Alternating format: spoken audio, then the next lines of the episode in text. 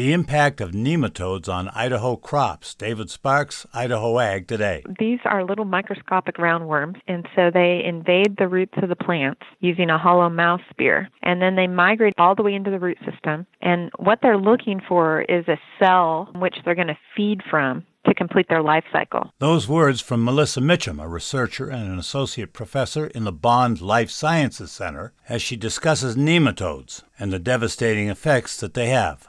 Well, now a University of Idaho led research team has received a $6.8 million U.S. Department of Agriculture award to develop new diagnostic tools, management practices, and resources for controlling harmful nematodes in potato fields.